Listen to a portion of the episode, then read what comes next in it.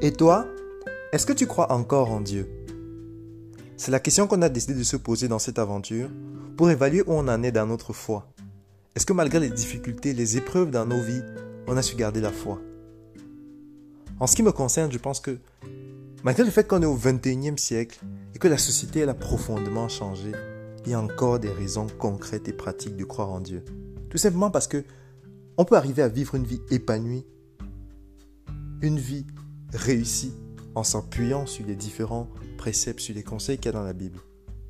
Et moi, dis le passage qui retient mon attention, c'est le Siracide au chapitre 13, qui s'intitule Être prudent vis-à-vis des puissants.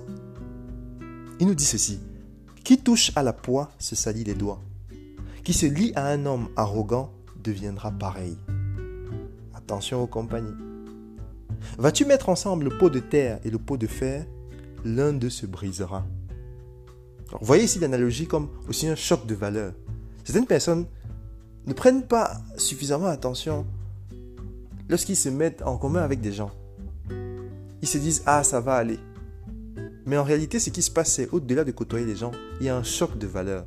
Et si toi, tu n'es pas suffisamment enraciné en ce que tu crois, en fait, tu vas te briser lorsque tu vas te confronter à l'autre.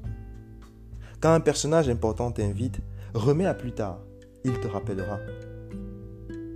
Ça paraît contre-intuitif, mais même en termes organisationnels, vous allez voir, c'est un secret. Ce n'est pas de, pouvoir, euh, en fait, fuir les appels des gens, non. Mais parfois, en remettant à plus tard, ça donne le temps de bien réfléchir et de bien se préparer. Et vous allez voir, un peu plus tard dans le passage, on nous dit, ne t'avance pas trop lorsque tu es face à un personnage important. Il pourrait te repousser. Ne t'écarte pas trop, on pourrait t'oublier. Alors s'avancer, c'est pas uniquement au niveau physique, mais dans ton approche, ne te montre pas tout de suite très familier. Si c'est important, pourquoi ne t'oublie pas? De temps en temps, envoyer des petits signes, montrer que tu es présent. Mais il faut avoir un certain recul. Parce que trop de familiarité, tout de suite, ça fait peur. Ne pense pas lui parler d'égal à égal, surtout lorsque tu es face à quelqu'un d'important. ne te fie pas à tous ces discours. Parce que toi, tu as une compréhension qui est forcément différente, surtout s'il vient d'un autre environnement.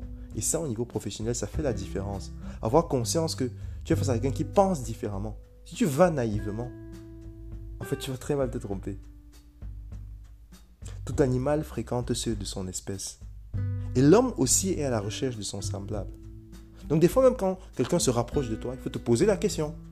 Quel est le centre d'intérêt commun que vous avez?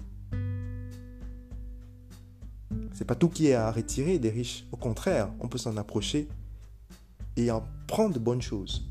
Notre passage nous dit, quand le riche chancelle, ses amis lui prêtent main forte. Mais quand le pauvre tombe, ses amis l'abandonnent. Donc à nous aussi de développer cette mentalité-là de solidarité. La richesse est bonne quand elle est sans péché. Et la pauvreté n'est un mal que chez l'impie qui l'a mérité. Ces personnes sont dans des situations difficiles, mais parce que quelque part, un peu, ils ont, causé, ou alors ils n'ont pas suffisamment écouté les conseils des gens, ils ont des fois fait des choix qui étaient très mauvais malgré les conseils d'autres personnes. il ne faut pas automatiquement blâmer la richesse. Au contraire, il faut la rechercher lorsqu'elle est sans péché. Et sur la fin, on dit, le cœur de l'homme se reflète sur son visage, soit en bien, soit en mal. A-t-il le visage rayonnant? C'est que tout va bien pour lui. A-t-il trouvé des paroles de sagesse? C'est qu'il a réfléchi sur la souffrance. Je vous quitte avec peut-être cette petite anecdote. Un jour, je, rendais visite à, des amis et j'en sortais tellement heureux et tellement content. Et il y a un monsieur qui m'a interpellé dans le tramway en me disant Monsieur, ça se voit que vous êtes heureux. Et je lui ai dit Bah oui. je pense que ce passage, ce verset, il prend tout son sens. La joie, elle est faite aussi pour être contaminée, pour s'extérioriser. Et ça se ressent quand quelqu'un est apaisé, quand il vit bien. Excellente journée à vous. À très bientôt.